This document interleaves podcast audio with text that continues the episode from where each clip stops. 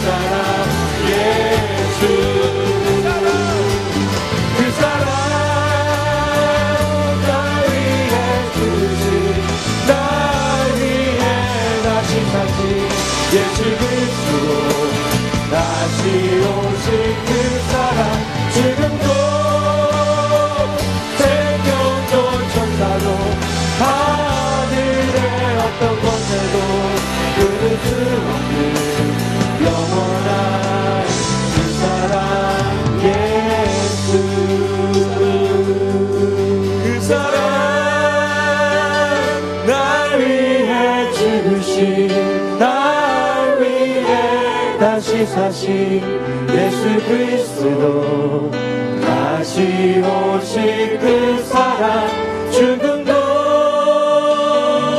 생명도 천사도 하늘의 어떤 권세도 끊을 수 없는 영원한 그 사랑 고백합니다. 그 사랑.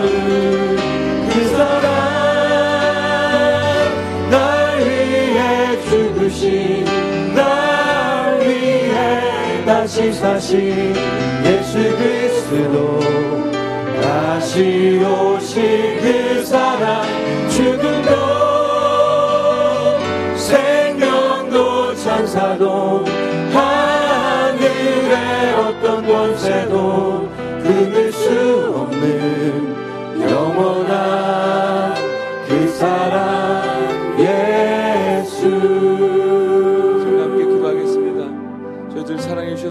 정말 감사합니다. 그러나 동시에 우리를 사랑해 주신 그 사랑 더 깊이 경험하여 알기 원합니다. 그래서 더 주님 사랑하게 되기 원합니다. 이 시간 축복하여 주옵소서. 올 예배 가운데 함께하여 주옵소서. 그 사랑을 충만하게 누리는 시간 되게 하여 주옵소서라고 이제 우리 함께 동성으로 기도하겠습니다. 다시 기도합니다.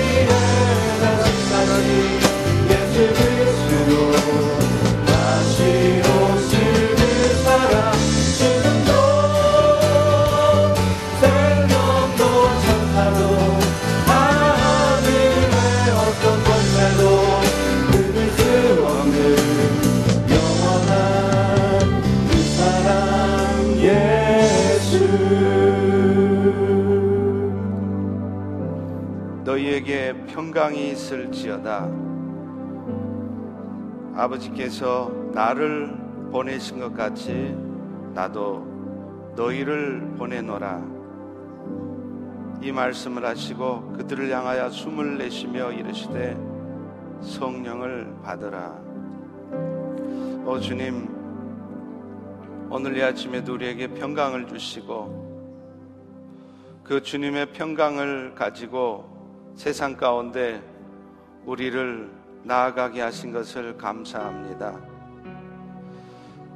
이제 2주간의 새벽 부흥회를 통하여서 십자가의 은혜가 무엇인지를 다시 한번 깊게 깨닫게 도와주시고 그래서 우리의 마음속 깊은 곳에 숨겨져 있었던 죄악이나 어둠이 드러나게 도와주시고 오늘 이 시간 온전한 모습으로 주님의 평강을 가지고 세상에 예수 그리스도의 은혜를 전하게 하시니 감사합니다. 이제 우리 모두가 마음을 새롭게 하고 하나가 되어서 이 땅을 향해 하나님이 원하시는 많은 일들을 감당하는 저희 모두가 되게 도와주시고 또 펠로우십 교회가 되게 도와주시옵소서. 이제 마지막 날 아침 요한복음 21장 마지막의 말씀을 통하여 주님이 우리에게 무엇이라 말씀하시는지 오늘 이 아침에 우리가 듣겠나이다. 우리의 마음을 더욱 겸손하게 하시고 더 간절하게 도와주시고 그래서 오늘 시간이 참으로 은혜의 시간 성령께서 역사하시는 시간이 될 수 있도록 은총 베풀어 주옵소서 예수님의 이름으로 기도합니다. 아멘. 네, 자리에 앉아 주시죠. 네, 어, 2주가 어떻게 지났는지 정말 눈 깜짝할 새 간 것 같아요. 어, 또 이번 어, 부활절 새벽 부흥의 기간에는 또 일들도 이렇게 많이 발생하는지 장례도 생기고 뭐 결혼식이 있고 등등 많이 바빴지만 정말 은혜 가운데 잘 지냈던 것 같습니다. 아, 이 새벽 봉회를 해서 몇 달 전부터 기도했고 또 여러분들이 함께 기도해 주셔서 이 모든 은혜가 우리 모두에게 임한 줄로 믿습니다. 아, 이 요한복음을 12번에 걸쳐서 쭉 연속으로 살펴봤던 이 말씀들은 이제 CD로 구워져서 어, 서점에서 또 판매가 될 거라고 생각합니다. 혹시 사정이 여의치 않아서 또이 특세를 쭉 따라오지 못하셨던 분들은 어, 반드시 꼭 들어보시기를 바랍니다. 우리의 믿음이 생기는 것은 딴 게 아니라 결국은 말씀이에요. 말씀이 들려질 때 믿음이 생기는 것입니다. 내가 믿음으로 살아야지 100번 다짐하고 결단해도 아무 소용 없습니다. 하나님의 말씀이 들려질 때, 그 말씀이 쌓여질 때 믿음이 생기는 것이니까 꼭 어, 한번 들어보시기를 부탁을 드립니다. 이제 요한복음 아, 마지막 21장입니다. 아, 이 21장 마지막 내용은요, 아, 부활하신 예수님께서 제자들에게 다시 나타나셔서 그 예수님의 부활이 분명한 역사적 사실이라는 것을 확증시켜 주신과 동시에 그 제자들의 삶을 다시 한번 회복시켜서 어, 세상에 제자들을 파송하시는 그런 내용입니다. 오늘 본문에 예수님이 제자들에게 나타나신 것은 제자들에게 세 번째 나타나신 것입니다. 부활하신 후에요. 오늘 14절 같이 말씀 읽어봅니다. 시작. 이것은 예수께서 죽은 자 가운데서 살아나신 후에 세 번째로 제자들에게 나타나신 것이라. 베드로를 비롯한 제자들은 예수님이 십자가에 죽으시고 부활하신 후에 제자들에게 예수님이 말씀하신 대로 갈릴리 호수에 가서 주님이 오시기를 기다리고 있었어요.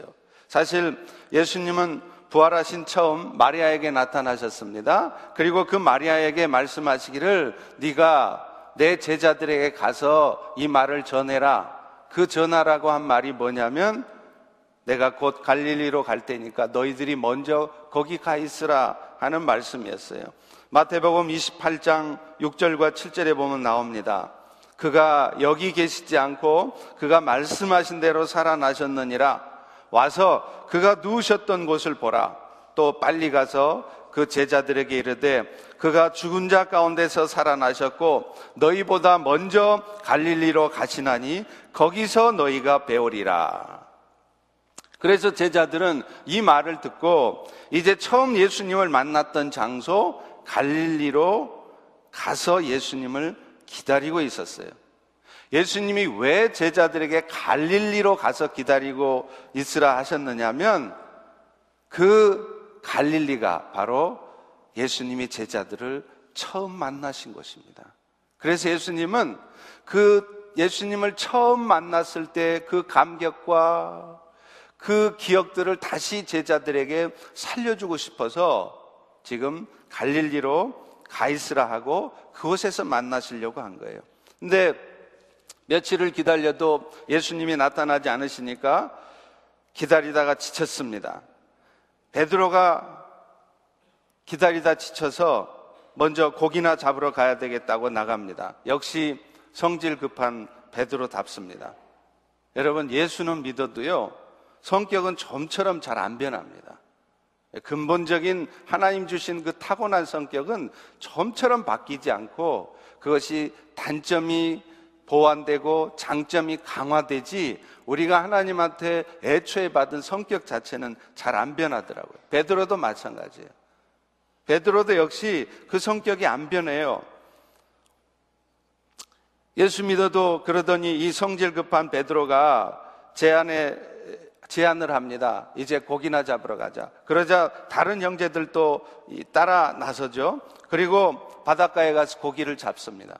근데 이번에도 역시 묘하게 고기가 잘 안 잡혀요. 근데 누군가가 나타나서 저쪽에 그물을 내려라 해서 그물을 내렸더니 방금 전까지 고기가 안 잡히던 그 그물에 153마리. 여러분, 153 기억하십니까? 우리나라 옛날 모나미 볼펜 153이죠. 그게 바로 여기서 나온 거예요. 153마리 고기가 잡힙니다. 그 기적 같은 일을 보고서야 요한이 먼저 주님인 것을 알아봅니다. 주님이다!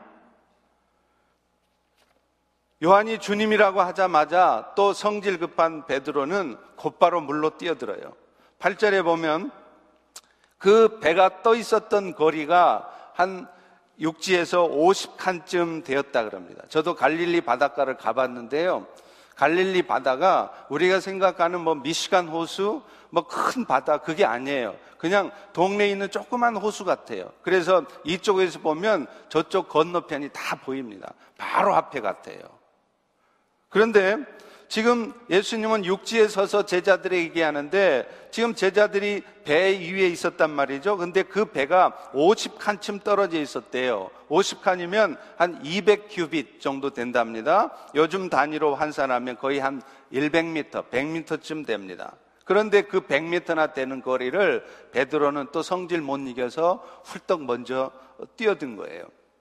나중에 바닷가 육지까지 이르러서 보니까 주님은 벌써 제자들을 위해서 숯불을 준비해 놓으셨어요. 그리고서는 일부러 제자들이 잡은 고기를 달라 하셔서 그 숯불 위에다가 고기를 구워 주시고 또 미리 준비해 주신 준비해 오신 떡을 구워서 제자들에게 주십니다. 마치 십자가의 죽으심 전에 최후의 만찬을 했던 예수님이 부활하신 후에 다시 제자들을 모여서 모아서 만찬을 하는 것과 같습니다. 그런데요, 여기서 재미있는 대화가 오고 갑니다. 예수님이 조반을 먹은 후에 베드로에게 말씀하시는 거예요. 지금 이 예수님과 베드로의 대화는 예수님께서 어, 세 번 예수님을 부인했던 베드로를 회복시켜 주시는 장면이에요. 여러분 예수님은요 제가 볼 때 가장 뛰어난 연출가입니다. 기가 막힌 프로듀서예요. 영화를 찍어도 이렇게 기가 막히게 영화를 찍을 수가 없어요. 세 번 예수님을 부인한 베드로를 회복시켜 주시기 위해서 예수님은 똑같은 말을 세 번 반복하세요. 그래서 세 번 베드로를 축복하십니다. 또요, 베드로가 예수님을 부인한 장소가 어디입니까? 대제사장의 집 불가였잖아요. 근데 지금 예수님은 그 대제사장의 집 불가에서 예수님을 부인했던 베드로를 회복시켜 주시기 위해서 숯불을 피워 놓으시고 숯불 옆에서 베드로와 대화를 하시는 것입니다. 그리고 예수님을 처음 만났던 곳 갈릴리 바다에서 이 모든 상황들을 진행시키시는 거예요. 일부러 그렇게 하신 것입니다. 기억나게 하시려고 회복시켜 주시려고요.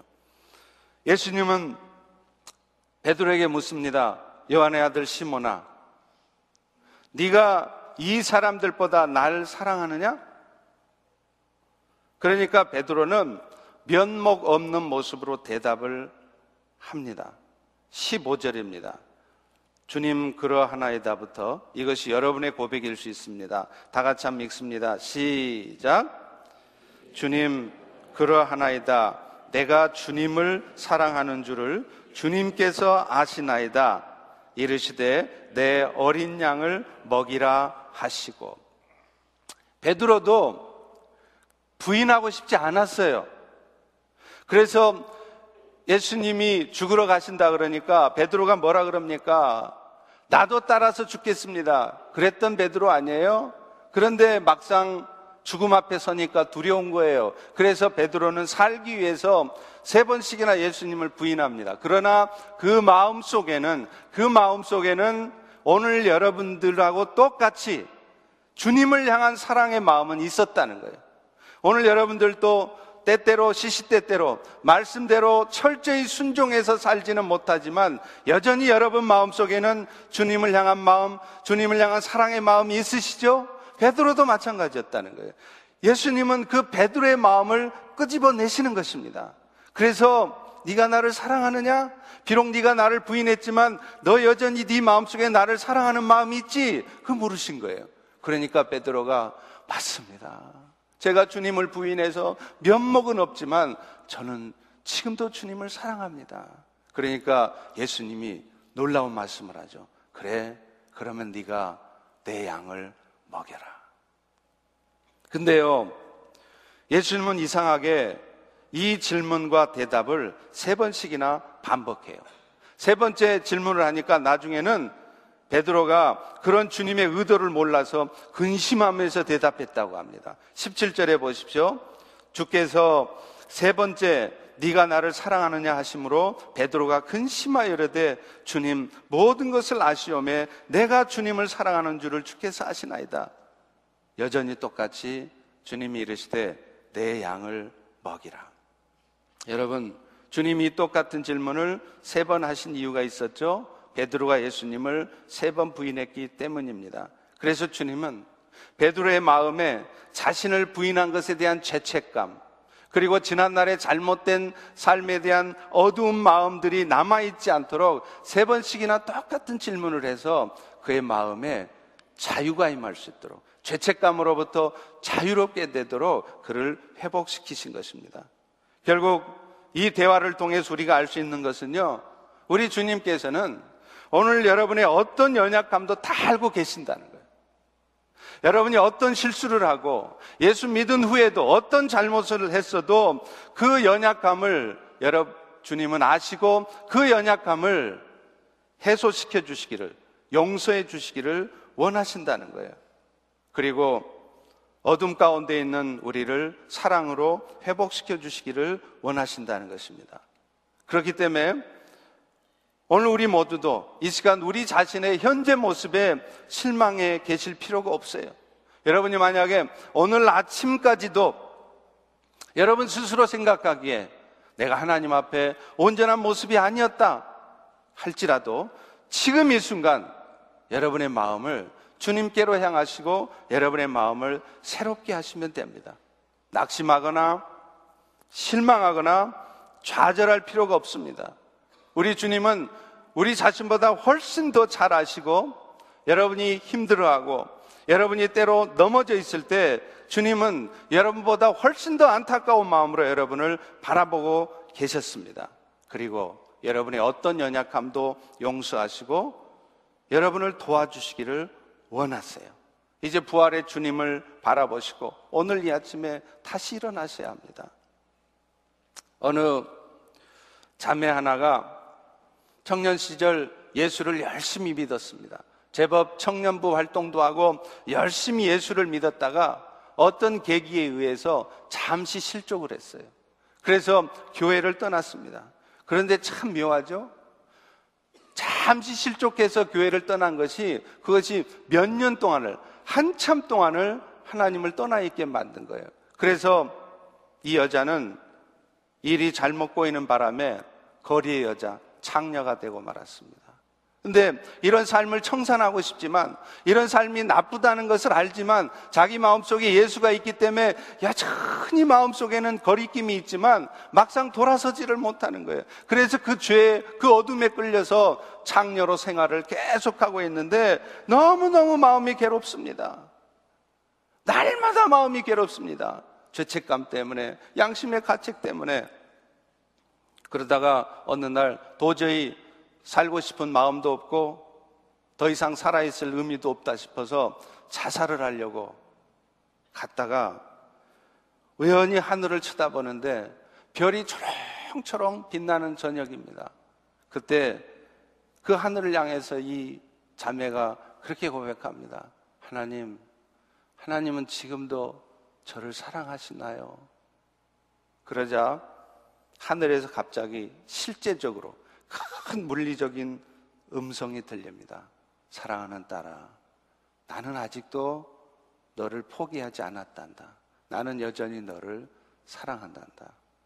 이 하나님의 음성을 듣고 이 자매는 그 잘못되었던 삶을 돌이키고 또 다른 새로운 삶을 시작하게 되었습니다. 여러분, 기독교는요, 항상 현재 종교예요. 과거에 내가 어떤 잘못된 삶을 살았을지라도 여러분이 하나님의 뜻에 순종하지 못해서 어떤 불순종의 삶을 살았을지라도 오늘, 오늘 다시 주님을 향해서 여러분의 마음을 새롭게 하면 주님은 여러분을 받아주십니다. 여러분의 마음을 회복시켜 주십니다. 컴퓨터에 리셋이라는 게 있잖아요. 이게 프로그램이 잘못되고 뭔가 얽혀서 잘 안 돌아가면 리셋이라는 단투를 딱 누르면 그 즉시 모든 프로그램이 초기화됩니다. 처음 상태로 아무 문제가 없는 상태로 완전히 뒤바뀐다는 거예요. 우리의 삶이 마찬가지라는 것입니다. 요한일서 1장 9절에 그런 말씀이 있죠. 만일 우리가 우리 죄를 자백하면 그는 미쁘시고 의로우사 우리 죄를 사하시며 거기가 중요한 게 아니에요. 그 다음 말이 중요해요. 또한 우리를 모든 불의에서 불의에서 깨끗하게 하실 것이요. 내 잘못된 삶에 대해서 돌이키고 회개하면 하나님은 나의 회개의 기도만 받아주시는 것이 아니라 내 죄를 용서만 해주시는 것이 아니라 그 회개의 기도 때문에 내 스스로의 힘으로도 어쩔 수 없었던 그 잘못된 삶에서 돌이킬 수 있도록 모든 불의에서 나를 끄집어내 주신다는 거예요. 여러분, 이게 회개의 기도의 능력입니다. 오늘도 우리 모두는 그런 주님을 다시 한번 바라보셔야 돼요. 그 어둠과 좌절과 지난날의 잘못된 삶의 그 후유증에 그 죄책감에 파묻혀서 어두움 가운데 있을 일이 아니라는 것입니다. 그런데 여러분, 우리 주님께서 이런 은혜를 베풀어 주시는 궁극적인 이유가 뭘까요? 예수님은 결국 베드로를 기가 막힌 장면과 세팅을 친히 다 준비해서 그를 회복시켜 주시고 또 제자들을 회복시켜 주시고 또 우리들을 회복시켜 주시는 이유가 뭡니까? 결국은 우리 모두를 세상으로 보내시려고 하는 거예요. 내 양을 먹이라. 주님께서 물고기를 못 잡은 제자들에게 그물 가득 이 153마리나 되는 고기를 잡게 하신 이유도 뭘까요? 내 양을 먹이라. 세상 가운데 나아갈 수 있도록 하기 위한 거예요. 주님께서 여러분의 비즈니스를 축복하셔서 그렇게도 안 되던 비즈니스가 갑자기 잘 되어져서 많은 돈을 벌 수 있게 되었다면 주님이 그런 축복을 하시는 궁극적인 이유가 뭘까요? 그런 축복들을 가지고 세상에 나아가서 그리스도의 평강을 전하라고 그렇게 하신 것입니다. 베드로와의 대화를 통해서 영혼을 회복시켜 주시듯 죄책감에 지난날에 잘못된 그 어두운 삶에 묻혀있던 여러분의 삶을 회복시켜 주시는 이유고 이유도 다 한 가지라는 거예요. 내 양을 먹이라. 주님의 명령을 감당하도록 하시기 위한 거예요. 여러분, 사실은요, 마테마가 누가 요한 이 사복음서가 결론이 다 똑같습니다. 제가 말씀드렸죠? 사복음서의 주제가 뭐라고요? 예수는 하나님의 아들이요 그리스도시다. 이게 사복음서의 주제예요. 그래서 복음서마다 구조가 다 똑같습니다. 서론에서 예수가 그리스도이시라는 것을 제자들의 입술을 통해서 예수님을 만났던 사람들을 통해서 증거해요. 그리고 맨 마지막에 예수님 자신의 증거에 의해서 예수는 하나님의 아들이요 그리스도이신 것을 말합니다. 그리고 그 복음서 중간에 보면 실제로 예수가 그리스도이라는 것을 믿을 수밖에 없도록 놀라운 기적들을 심지어는 죽은 자도 다시 살려내는 그런 기적을 보이세요. 그런 기적을 경험하게 하는 이유가 뭐냐? 여러분들로 하여금 예수가 그리스도시라는 것을 믿게 하시려고 하는 거예요. 그리고, 그리고 부활하신 후에 마지막 복음서의 마무리는 항상 다 똑같습니다. 그게 뭐냐? 그리스도로 말미암아 부활의 은총을 입은 성도들이 해야 할 일을 말씀하고 있다는 것입니다. 오늘 요한복음 21장에서는 그것이 양들을 치라라는 말씀으로 나왔습니다. 누가복음을 볼까요? 누가복음 마지막 24장 아닙니까? 24장 46절에서 48절에 보면 똑같이 예수님은 제자들을 회복시키시면서 그들을 부르신 목적을 말씀하고 있어요.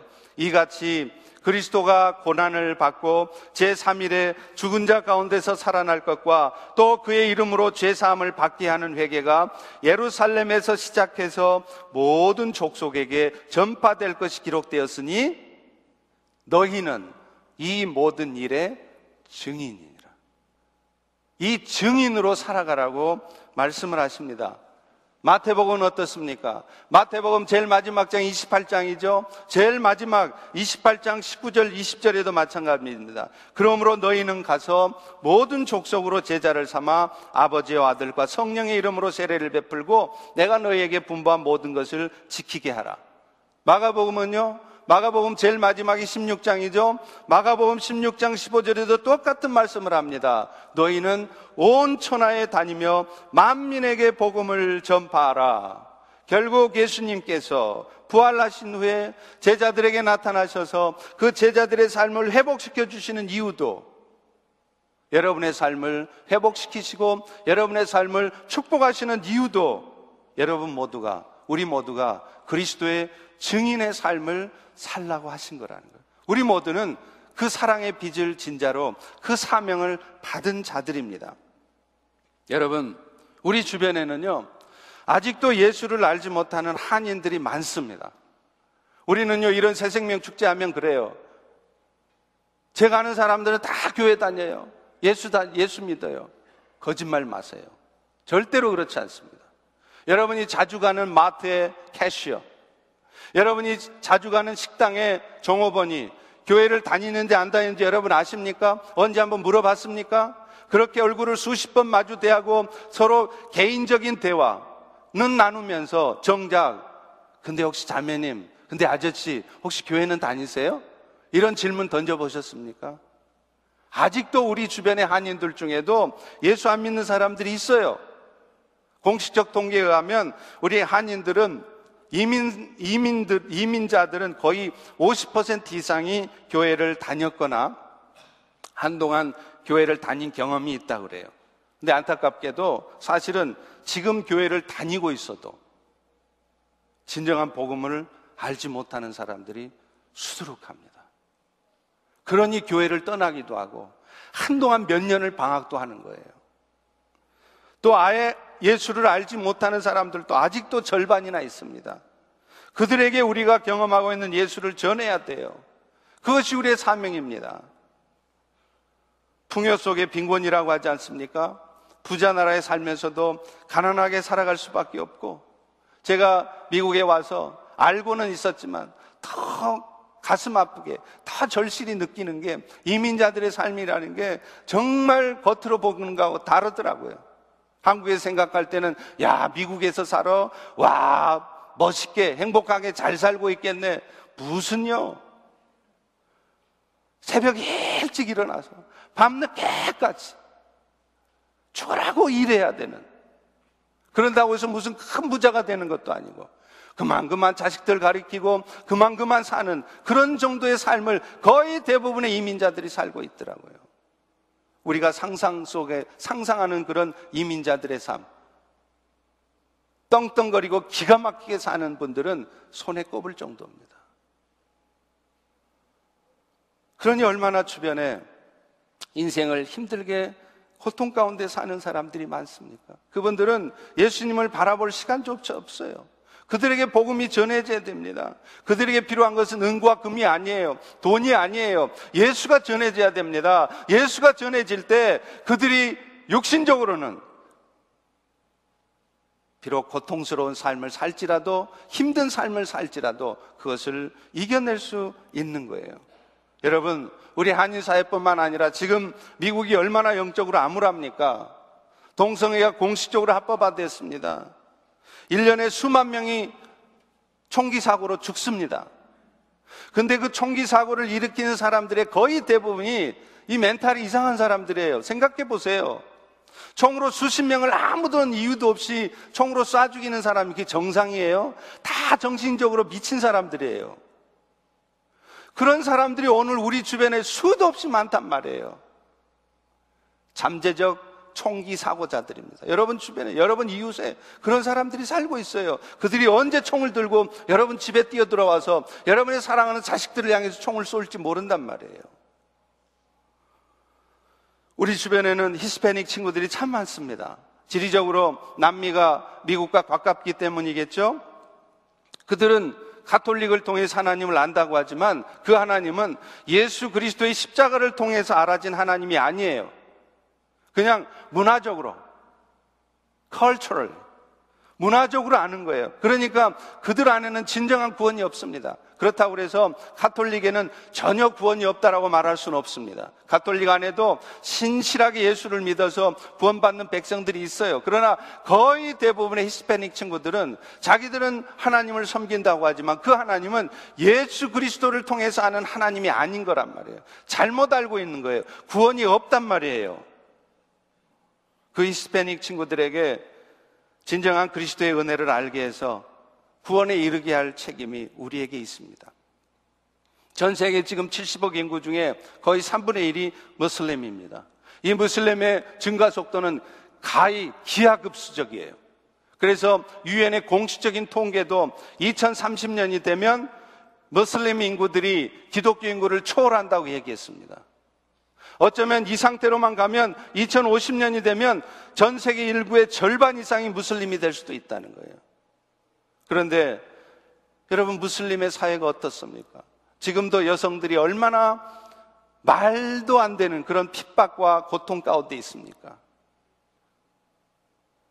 IS 테러를 보십시오. 물론 무슬림 중에서도 특별히 근본주의적 무슬림 회교주의자들이기 때문에 그렇긴 하겠지만 이 IS 테러 때문에 지금 온 세계가 공포에 떨고 있잖아요. 그들에게 누가 예수를 전할 거냔 말이에요. 아프리카의 수많은 사람들이 지금 이 순간에도 기아와 질병으로 하루에 수만 명이 죽어갑니다. 잘못된 미신과 주술 때문에 수많은 사람들이 고통 가운데 살고 있어요. 그들에게 우리는 예수의 복음을 전해야 되고 그들에게 우리가 아는 예수의 평강을 전해야 되는 것입니다. 바로 이 일들을 우리 자신이 해야 되고 우리 펠로시 교회가 해야 합니다.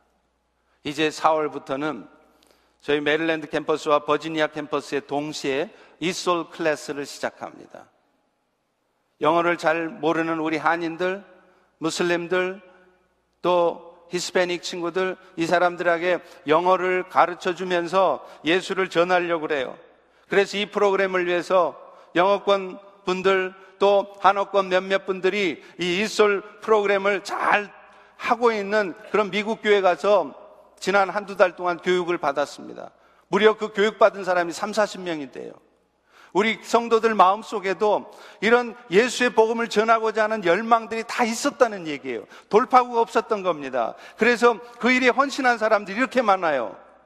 그래서 어설프지만 일단 스타트하는 게 좋겠다 싶어서 이제 시작을 하려고 해요.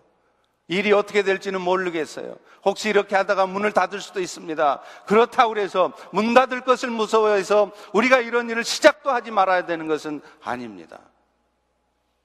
예수님 우리에게 명령하고 있기 때문에 그래요. 또 내일 부활절날 우리는 헌금을 걷어서 이 헌금을 교회 재정의 보탬도 돼야 되겠지만 이 땅에 소외되고 고통받는 급작스러운 일을 당해서 힘들어하는 우리 한인들을 돕는데 쓸 것입니다. 여러분, 이게 우리 교회가 해야 될 일이에요. 여러분들이 하셔야 될 일이에요. 저는 바라기는 저희 교회 부서 중에 지역사회 봉사부가 더 활성화되기를 소망합니다. 그리고 앞으로 그렇게 될 것입니다. 더 많은 예산이 준비되어지고 더 많은 일들이 교회를 통해서 이루어져야 된다고 저는 생각해요. 그런데 여러분, 이 모든 일들을 우리가 할 수 있으려면 이 일들을 우리 힘으로 할 수 없다는 것을 알아야 돼요. 우리 주님은 여러분 모두의 실력을 다 하세요. 그래서 또 하나의 약속을 하십니다. 그게 누가복음 24장 47절입니다. 볼지어다부터 다 같이 한번 읽겠습니다. 시작. 볼지어다 내가 내 아버지께서 약속하신 것을 너희에게 보내리니 너희는 위로부터 능력으로 입혀질 때까지 이 성에 머물라 하시니라. 아버지께서 약속하신 게 뭘까요? 앞에 요한복음 14장에 우리 살펴봤죠. 또 다른 보혜사이신 성령이십니다. 그 성령님에 대해서 예수님은 뭐라 그러시느냐면 위로부터 능력으로 입혀지게 하는 것이라 이렇게 말을 하고 있다는 거예요. 바꿔 말하면 오늘 우리 모두가 그리스도의 증인의 삶을 살려면 우리 펠로시 교회가 이 땅에 예수 그리스도의 복음을 전하려면 우리 힘으로 안 된단 말이에요. 우리 의지로 안 된단 말이에요. 위로부터 능력으로 덧입혀져야 돼요. 그게 뭐냐면 성령이십니다. 성령의 능력을 하지 않으면 우리는 할 수도 없고 하다가도 시험 들어요. 하다가 포기해요. 하다가 싸워요. 성령이 임하시면 성령이 역사에서 하시면 다릅니다. 안 될 일도 됩니다. 기가 막힌 역사들이 나타납니다. 네, 사실은요, 누가복음뿐만 아니라 요한복음에도 사실은 앞장 20장 21절 22절에도 똑같은 말씀을 하고 있어요. 아버지께서 나를 보내신 것 같이 나도 너희를 보내노라 이 말씀을 하시고 예수님이 그들을 향하사 숨을 내쉬며 이르시되 성령을 받으라. 또 마태복음 28장 20절에도 마찬가지입니다. 예수님이 지상 명령을 주시고 나서 뭐라 그럽니까? 내가 세상 끝날까지 너희와 항상 함께 있으리라. 여러분이 하나님이 항상 함께 있다는 말이 뭘까요? 하나님의 영이요 그리스도의 영이신 성령을 보내셔서 그 성령이 여러분과 함께 하시겠다는 얘기예요. 결국 온 천하에 그리스도의 복음을 전하는 일을 성령을 통해서 이루시겠다는 이 약속, 이 약속이 사복음서가 똑같은 것입니다. 주님의 지상 명령을 수행할 수 있도록 우리에게 성령을 보내주시겠다는 거죠. 실제로 복음서가 끝나고 그 다음에 사도행전이 나오지 않습니까? 사도행전에 보면 제자들은 마가의 다락방에서 모여서 아버지에게 아버지께서 약속하신 것을 기다립니다. 그리고 마침날 마침내 오순절날 성령이 임하시니까 비로소 사도행전, 성령행전의 역사가 시작되잖아요. 그렇게 겁 많던 베드로가 성령을 받으니까 복음 전파에 앞장서서 그 일을 하고 어떤 일이 벌어집니까? 마침내 3천 명이 한순간에 회개를 하는 거예요. 오늘날 우리 모두에게 이 성령은 동일하게 부어져 있습니다. 그 성령을 덧입을 때 우리는 그리스도의 증인의 삶을 살 수 있어요. 사도행전 1장 8절에 말씀합니다. 오직 성령이 너희에게 임하시면 너희가 권능을 받고 예루살렘 온 유대 사마리아 땅 끝까지 내 증인이 될 것이다. 억지로 증인의 삶을 살아야 하는 것이 아니라 성령의 권능을 덧입으면 저절로 증인의 삶을 살게 된다는 거예요. 그러므로 오늘 우리 모두에게 여러분 개인의 삶을 위해서도 오늘 우리 펠로시 교회를 위해서도 우리에게 가장 필요한 것은 가장 먼저 우리 모두가 성령 충만을 받는 것입니다. 오늘 우리의 삶에 이런저런 문제가 있다면 그 이유가 뭔지 아세요? 딴 거 아니에요.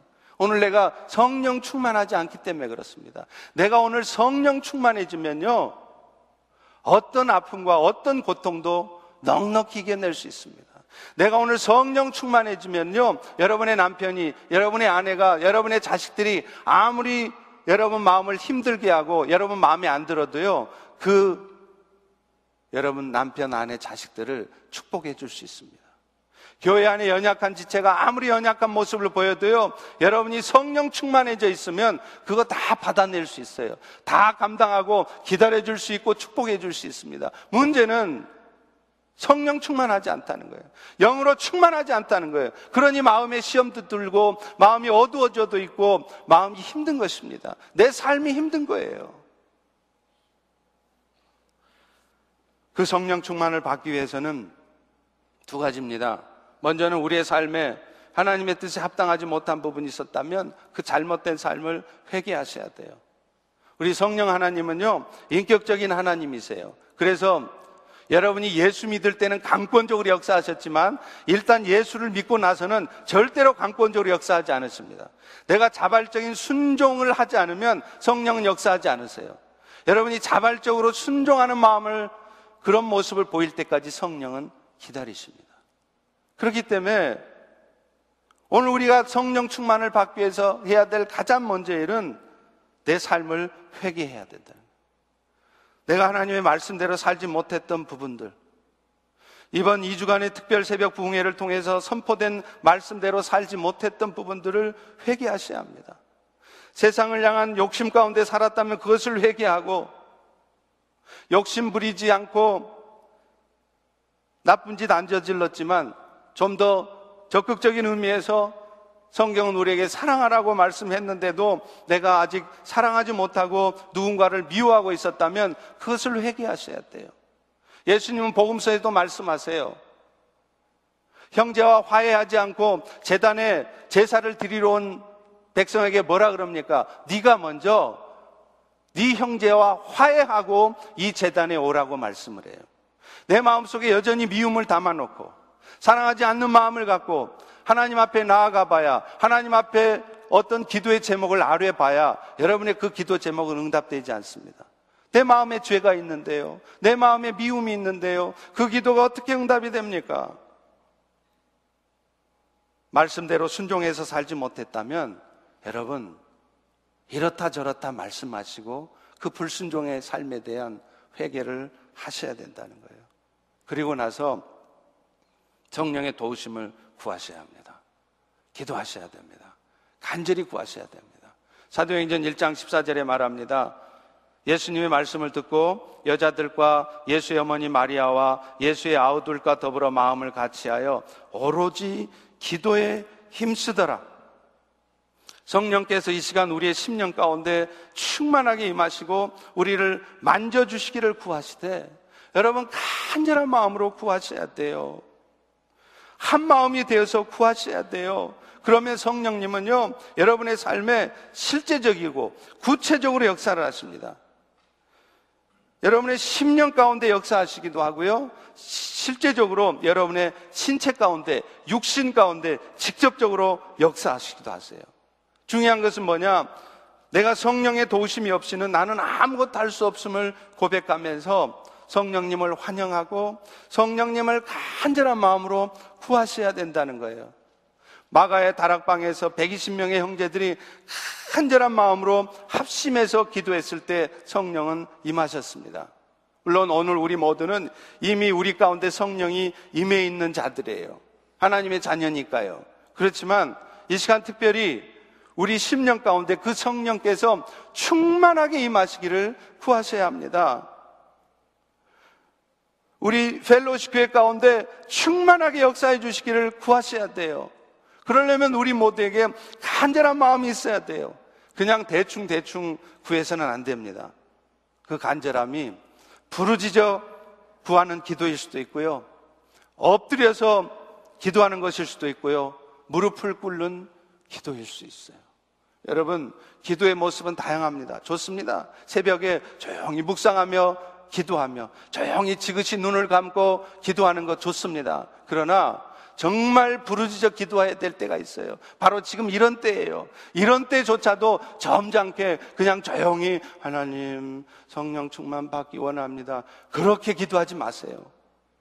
간절한 마음이 있으면 부르짖을 수밖에 없어요. 하나님 내가 성령 충만해지지 않으면 안 됩니다. 우리 펠로시 교회가 성령 충만해지지 않으면 안 됩니다. 그 간절한 마음이 있다면 옆에 사람이 무슨 대수입니까? 창피한 게 뭐 있어요? 부르짖어 기도하게 돼 있어요. 무릎을 꿇고 아니 엎드려서라도 기도하게 돼 있어요. 간절함이 있다면 말이죠. 오늘 우리 모두가 이 2주간의 특별 새벽 봉회를 마치면서 주님이 우리에게 또 우리 펠로시교에 주신 사명을 감당하도록 우리는 그 성령을 간절히 구하셔야 됩니다. 내가 너희를 보내노라. 그리고 그것을 위해서 내가 너희에게 성령을 주노라.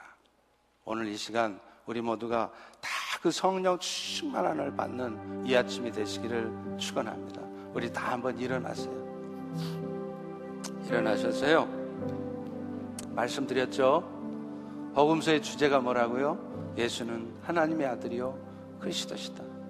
그 십자가의 죽음과 부활의 예수 때문에 오늘 우리는 평강을 얻고 있습니다. 마음의 평안이 아니라 하나님과 화해하게 되었다는 거예요. 하나님과 소통하고 하나님의 은혜를 받을 수 있는 자가 되었다는 거예요. 이제 그 평강을 누리셔야 되잖아요. 그 은혜를 듬뿍 받으셔야 되잖아요. 그것은 영으로 충만해지시는 것입니다.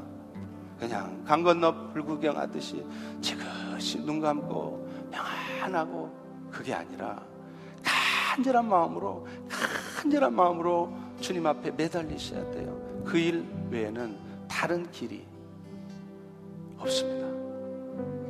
오늘 시간 말씀드린 대로 주님 우리의 연약함을 고백합니다. 하나님 이 시간 우리 모두가 성령 충만한 받기를 원합니다. 그래서 모든 지체들이 예수 그리스도처럼 보여지게 도와주시고 내 자신의 삶이 우리 가정이 우리 교회가 은혜가 충만한 교회, 은혜가 흐르는 교회가 될 수 있도록 주님 도와주시옵소서.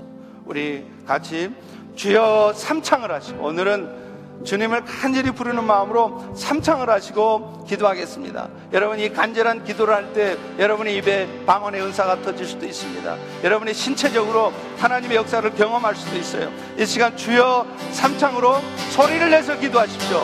소리를 내서 기도하십시오. 우리 이 시간 주여 삼창하겠습니다. 주여!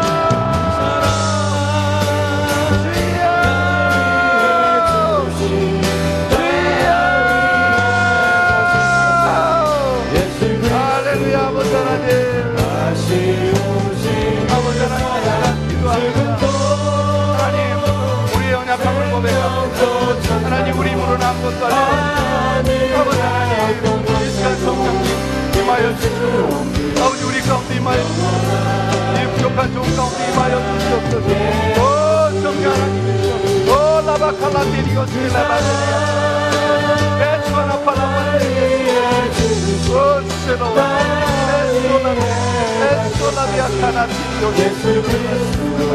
에 소라비아 카나티리아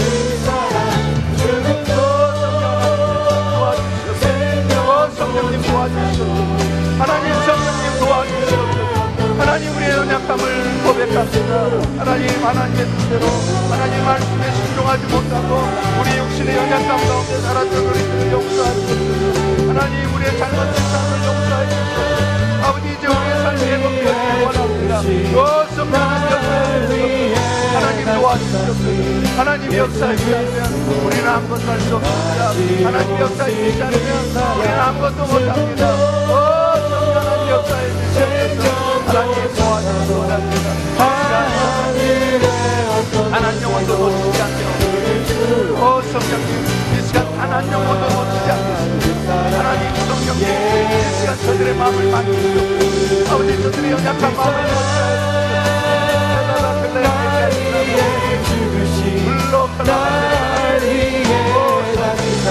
저들의 마음을 터주시옵소서 아버지 저들의 악한 마음을 터주시옵소서 아버지 저들의 응어리진 마음을 풀어주시옵소서 하나님 저들의 마음속의 미움을 원망을 풀어주시옵소서 하나님의 은혜 가운데 있도록 라바켈라 띠리가 오 주님 도와주시옵소서 하나님 은혜를 베풀어 오 주님 도와주시옵소서 도와주시옵소서 도와주시옵소서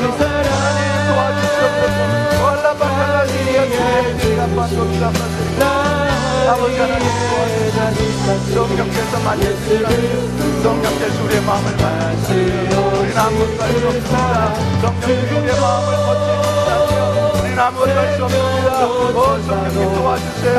도와주세요 도와주세요 도와주세요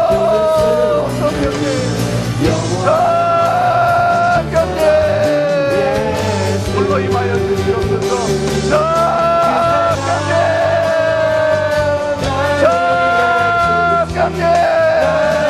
이 땅을 회복하시옵소서 아버지 이 땅을 회복하여 주시옵소서. 하나님 저들의 감사는 영혼을 깨우주시옵소서. 아버지 저들의 강팍한 마음을 깨우주시옵소서. 하나님 저들의 완악한 마음을 깨우주시옵소서. 아버지 어두운 마음들을 깨뜨려주시옵소서 성령 하나님 이 시간 역사해 주시옵소서. 오 라바칼라티 여신님만 돌아봐 아버지 하나님 아버지 우리의 마음속에 어둠이 있지 않도록 도와주시옵소서. 성령의 불이 임하기 원합니다 아버지 상처 입은 마음 이 시간 상처 입은 마음을 치유하여 주시옵소서. 아버지 마음의 아픔과 고통 있는 자들이 있습니다 하나님 그 아픔을 치유하여 주시옵소서. 오 하나님 이 시간 성령께서. 치유하여 하나님 관절염 있는 자가 있습니다 하나님 심장병 있는 자가 있습니다 하나님 무릎이 아픈 자가 있습니다 하나님 배가 아픈 자가 있습니다 하나님 머리가 편두통 있는 자가 있습니다 오 성령 하나님 부족한 종들의 오 우리의 부족함을 용서해 주시고 다시 한번 새롭게 원합니다 오 주님 도와주시고 올라바 칼라바 떼주심을 드려옵소서 안달라 벤제는 과를 아무나 바치레 아버지 하나님 하나님 도와주시고 하나님 도와주시고 도와주시고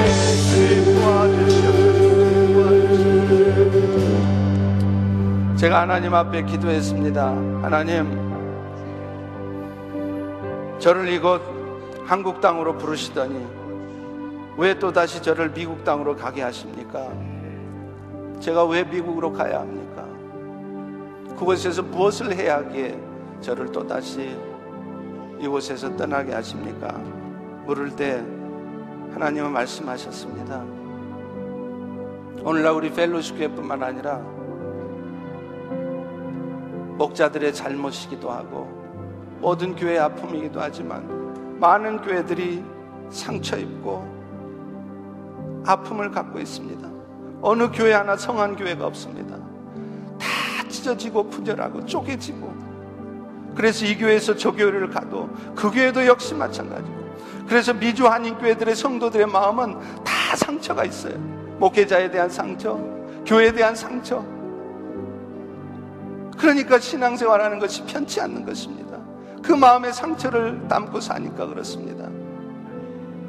그 마음의 상처들을 위로하고 이제 미주의 한인 교회들이 다시 한번 세상에 예수 그리스도의 사랑을 평강을 전하는 미션을 처치가 되도록 그 역할을 하도록 저를 보내주신 것이라 하나님께 응답을 받았습니다. 제가 할 수 있는 일은 아무것도 없습니다. 막상 이민교회 와서 목회하니까 역시 예상했던 대로 만만치 않더라고요. 이런 저런 도전이 있습니다. 저의 부족함도 있고, 저의 잘못도 있고, 저의 연약함도 있고, 소심함도 있고, 분명한 것은 이 모든 일을 저 혼자 힘으로 할 수 없더라는 거예요. 하루에도 수십 번씩 넘어지고, 하루에도 수십 번씩 하나님 앞에 기도하고, 산책하며, 거리를 걸으며, 우두커니 하늘을 쳐다보며, 하나님 내가 무엇을 해야 합니까? 이 땅의 교회들이, 이렇게 상처받은 교회들이, 그 상처가 치유되어지고 온전한 교회로 세워지도록 내가 무엇을 해야 합니까? 저는 아무것도 할 수 없습니다. 하나님 도와주세요. 오늘 여러분들의 기도가 필요합니다.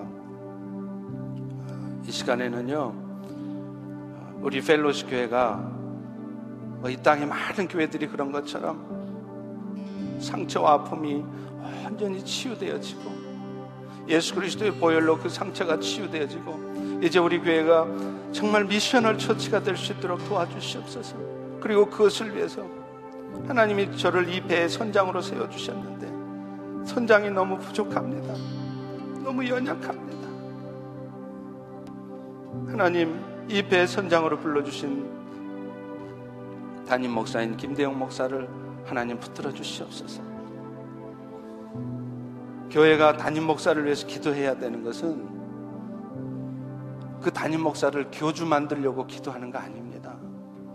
사탄은 끊임없이 교회를 공격해요. 근데 그 공격할 때 제일 공격 목표가 바로 담임 목사입니다. 그 한 놈 넘어뜨리면 교회 전체가 흔들리기 때문에 그래요. 그렇기 때문에 여러분들은 항상 담임 목사를 위해서 기도하셔야 합니다. 이 시간 우리 펠로시 교회가 정말 미션을 처치가 될 수 있도록 도와주시고 하나님 그리고 이 일을 담대하게 힘차게 이끌어갈 수 있도록 목사님을 축복하여 주시옵소서 은혜 베풀어 주시옵소서. 이 시간 우리 죄 일창하시고 같이 한번 기도하겠습니다. 주여! 할렐루야 아버지 하나님. 아버지 하나님 도와주시옵소서. 하나님 도와주시옵소서. 아버지 하나님 은혜 베풀어 주시옵소서. 아버지 하나님 도와주시지 않으면 아버지 하나님 이 땅의 교회들이 상처가 치유되지 않습니다. 아픔들이 치유되지 않습니다. 하나님 실망 때문에 교회에 대한 실망 때문에 이 교회를 가봐도 저 교회를 가봐도 이런 실망뿐인 이 교회에 대한 아픔 때문에 아버지 하나님 우리 성도들의 마음이 너무나 갈기갈기 찢어져 있습니다. 목회자에 대한 아무런 기대도 없습니다. 리스펙트도 없습니다. 하나님 하나님 이런 사회 아버지 하나님 은혜를 베풀어 주시기 원합니다. 오 하나님 도와주시옵소서 하나님 하나님 이 시간 우리 빼놓으시고 축복하여 주시옵소서 아버지 예수 그리스도의 복음을 힘있게 증거하는 우리 시청한 성취가 되기를 소망합니다. 아버지 하나님 선교적 교회가 되기를 원합니다. 하나님 이 부족한 종을 아버지 그 일을 위해서 세우셨사오니 하나님이 종을 포괄해 주셨소서 아버지 하나님 이 시간 이 종을 담대하게 도와주시옵소서 강하게 도와주시고 예수 그리스도의 복음을 힘있게 증거하는 이 역사여서 하나님 앞에 담대하게 나아갈 수 있도록 어 주정리 하나님 역사해 주시옵소서. 하나님 도와주시옵소서. 하나님의 은혜하신 복이 아버지 하나님 이종 가운데 있기를 소망합니다. 오 라바칼라데리아 아버지 하나님 도와주시옵소서. 하나님 도와주시옵소서. 오 라베케리아 아버지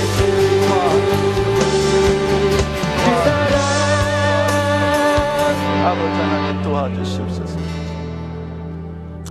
이 시간에는요, 우리 교회 리더십들과 또 우리 목사님들, 목자들을 위해서 한번 기도하려고 하는데요. 우리 지금 이 시간 목사님들 다 앞으로 나와 주시기 바랍니다. 우리 그 교육부서의 목사님들 또 저희 교회 출석 가시는 목사님들 다 괜찮습니다. 다 앞으로 나오세요. 우리 김경범 목사님도 앞으로 나오시고요. 다 목사님들 다 앞으로 나오시기 바랍니다.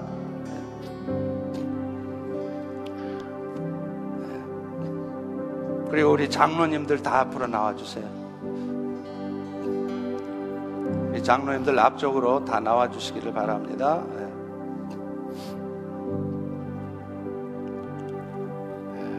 우리 목사님들 위로 올라오세요. 목사님들 위로 올라오시고요. 네. 저 뒤가 좋을 것 같습니다. 저기 어, 이렇게 빙 둘러서 이렇게 손을 잡고 좀 서 계시고요. 우리 장로님들 다 나오시기 바랍니다. 네. 우리 장로님들이 우리 목사님들 뒤에서 이렇게 한번 같이 기도하겠습니다. 우리 목사님들이 이렇게 손을 이렇게 다 붙잡고요. 우리 장로님들은 빙 둥, 둥그렇게 서로 마주 보면서 아니 목사님들이 서로 둥그렇게 마주 보면서 서시라고. 네, 그리고 그 주변을 우리 장로님들이 한번 어, 기도하도록 하겠습니다. 여러분 오늘날 미주 한인 교회가요 목사들이 너무 성도들을 실망시켰어요. 교회가 우리 성도들을 너무 실망시켰습니다. 그래서 안타깝게도 성도들 마음속에 목회자들에 대한 신뢰가 없어요. 목회자들을 respect 하지 않습니다. 목회자들에 대해서 기대하지 않습니다. 그러나 성경은 우리에게 분명히 말하고 있습니다. 너희에게 가르치는 자들을 배나 존경할 자로 알아. 목회자들 여러분이 존경하셔야 돼요. 목회자들에 대한 기대를 가지셔야 돼요. 그런 기대가 없이, 그런 respect가 없이는 우리 자신들에게 아무런 영적 유익이 없습니다. 물론 그 책임이 목회자들에게 있어요. 목회자들이 그렇게 영적인 영향을 미치지 못했기 때문에 성도의 마음을 아프게 했기 때문입니다. 그러나 우리 휄로쉽 교회는 그렇지 않은 줄로 믿습니다. 이 시간 우리 목사님들을 위해서 정말 내가 목사님들을 respect 하겠습니다. 이제 기대하겠습니다. 하나님 펠로시 교회를 더 힘있게 은혜 가운데 이끌어갈 수 있도록 우리 목사님들을 축복해 주시옵소서. 우리 같이 통성으로 한번 기도하도록 하겠습니다.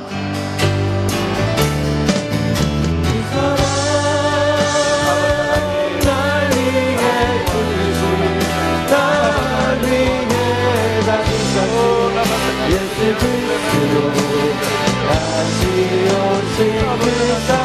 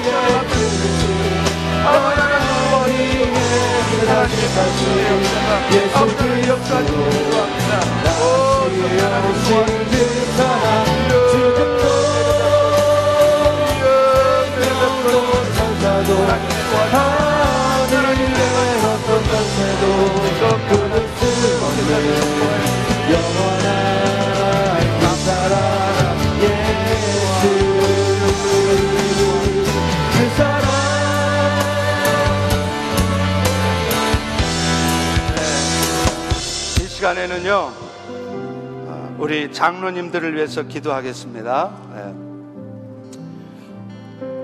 여러분 장로님들은 여러분 손으로 뽑으신 분들입니다. 그렇기 때문에 여러분들이 장로님들의 리더십을 인정하셔야 돼요. 여러분의 마음에 들던 들지 않던 하나님이 세우신 분들이고 여러분의 손으로 뽑은 분들이에요. 그러므로 여러분들에게 필요한 것은 그 장로님들의 리더십에 순종하는 것이 먼저 필요합니다. 하나님, 우리 장로님들이 정말 한 마음 한 뜻이 되어서 이 펠로시 교회를 은혜 가운데 이끌어갈 수 있도록 하나님 도와주시옵소서.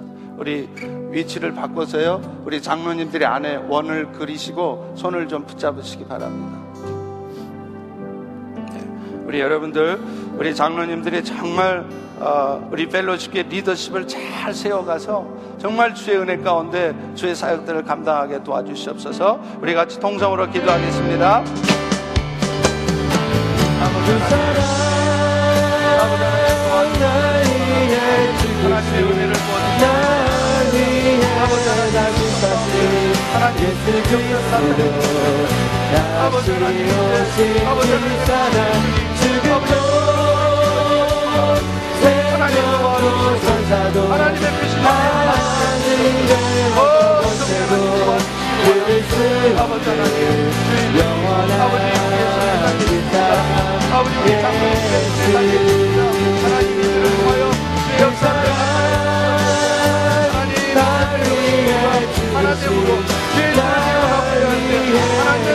놀라운 역사를 나타내 주시옵소서 오 성령 하나님 하나님의 하나님 사랑으로 좀 하나님 은혜 역사를 나타내 주시옵소서 오 나타내 하늘의 어떤 권세도 이길 수 없는 영원한 이 사랑 예수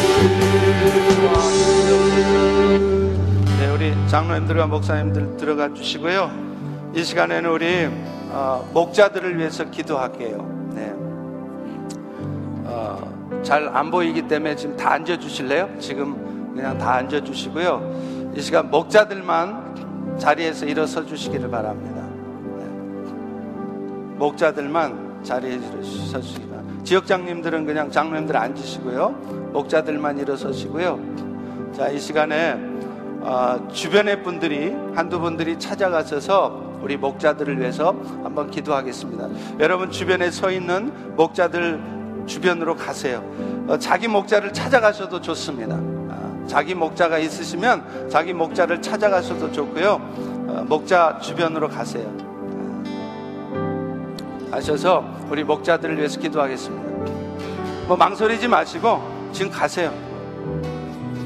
한 1분 정도 시간 드리겠습니다. 여러분이 섬기시는 목자 주변으로 가셔도 되고 아니면 여러분 옆에 있는 목자 주변으로 가십시오. 아, 오늘날 교회는요 셀 처치가 돼야 돼요. 셀 처치라는 게 뭐냐면 교회가 셀 중심으로 돌아간다는 거죠. 그래서 이제는 담임 목사가 해야 될을 해야 될 일을 셀의 리더인 오이코스 목자들이 다 하는 그런 교회가 돼야 됩니다. 그런 교회는 수천 명, 수만 명이어도 목회자들이 필요가 없어요. 목자들이 그 역할을 다 하기 때문에 그렇습니다. 사실은 우리 펠로시 교회도 우리 김원기 목사님께서 의도하셨던 교회가 이런 교회입니다. 저 역시도 마찬가지입니다. 그게 잠시 의도한 대로 여러 가지 이유 때문에 안 됐지만 우리가 다시 회복해야 돼요. 목자가 얼마나 중요한 사명을 갖는지 몰라요. 이 시간 하나님, 이 목자들이 정말 목자다운 목자, 양들을 위해서는 자기 생명이라도 던질 수 있는 그런 목자가 되게 도와주시옵소서. 우리 목자들을 위해서 통성으로 다 같이 한번 기도하겠습니다. 할렐루야, 아버지 하나님. 그 사랑 도와주시옵소서. 하나님 도와주시옵소서.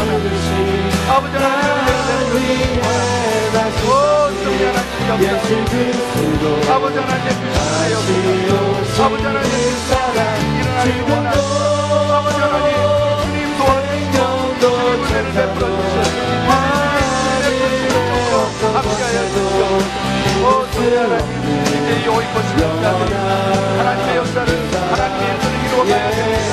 하나님의 은혜를 이루어갈 수 있도록 하나님의 은혜로 하나님의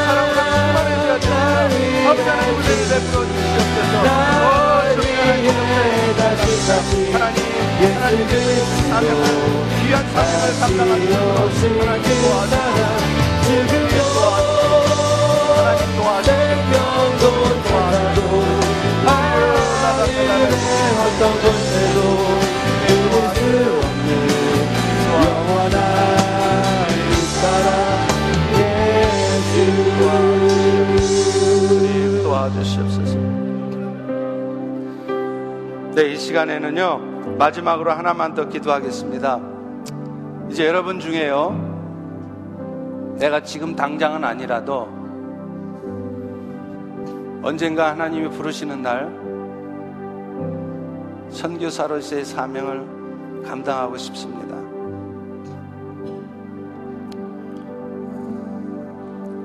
그래서 인생이 어차피 한평생 죽는 것은 분명한 사실이고 주면, 죽으면 주님 앞에 서는데 이 인생 내 나머지 인생이라도 아니 지금 당장이라도 선교사로서 그것이 미국이든 그것이 아프리카든 땅 끝까지 나아가서 선교사로서의 삶을 살고 싶습니다. 그런 마음에 콜링이 있으신 분들은 앞으로 나와 주시기 바랍니다. 예수님께서 베드로의 삶을 회복시키시면서 말씀하셨습니다. 네가 내 양을 치라. 하나님이 우리의 삶을 회복시켜 주신 이유는 이제 우리의 삶이 선교사의 삶으로 드려지기를 원하기 때문입니다. 이제 하나님, 내가 그 삶을 살겠습니다.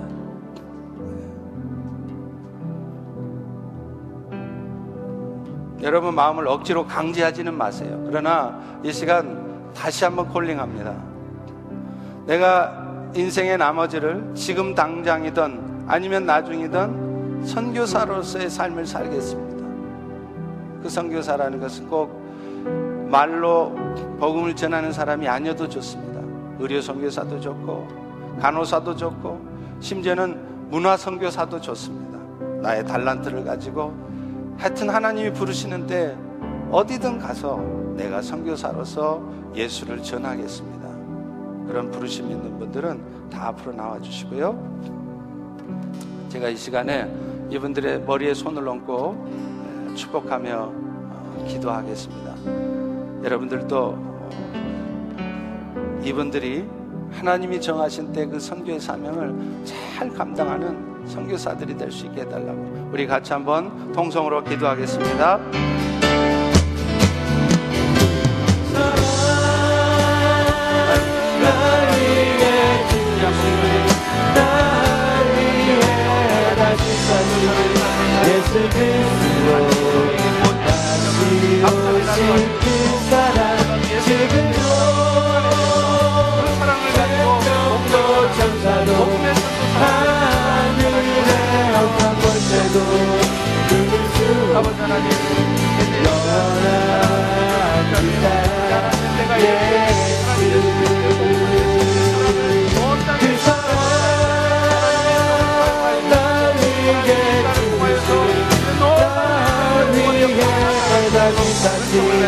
예수 그리스도 다시 오신 그 사랑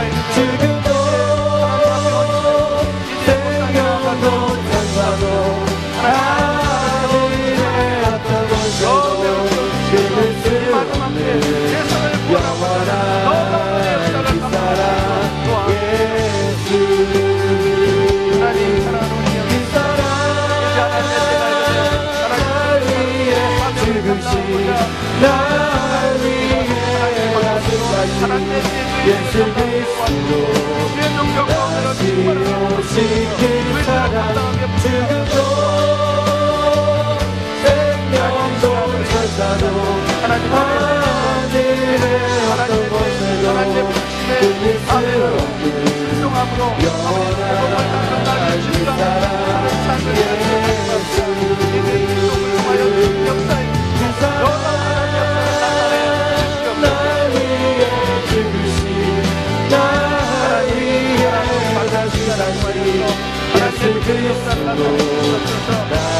나타나는 귀한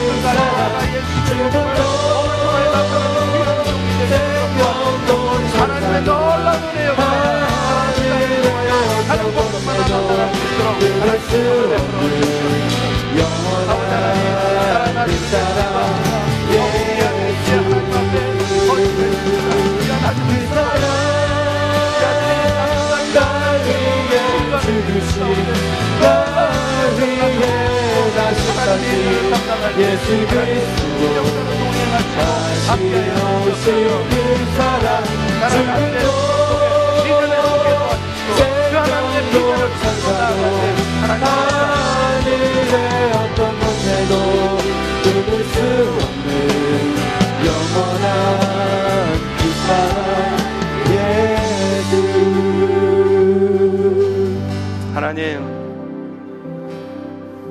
시간 우리 모두에게 은혜가 필요합니다. 성령의 충만한 은혜가 필요합니다.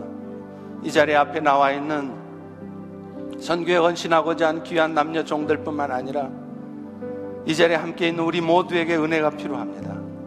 하나님의 은혜가 아니면 우리는 무너집니다. 쓰러집니다. 하나님, 우리를 도와주셔서 또 이 부족한 종을 도와주셔서 우리 리더십들을 도와주셔서 이 펠로시 교회가 주님 보시기에 건강한 교회로 세워져 갈 수 있도록 은총을 베풀어 주시옵소서. 예수님의 이름으로 기도합니다. 아멘. 네, 우리 자리에 앉아 주시고요. 네, 이 시간 우리 성찬식을 거행하도록 하겠습니다. 우리 선창 성찬 위원들은 네, 앞으로 나와 주시기를 바랍니다.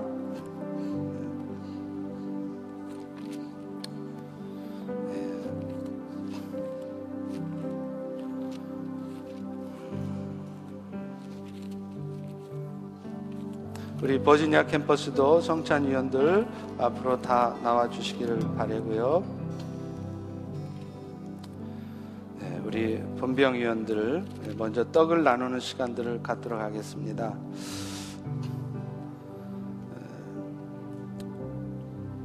내가 너희에게 전한 것은 주께 받은 것이니 곧 주 예수께서 잡히시던 밤에 떡을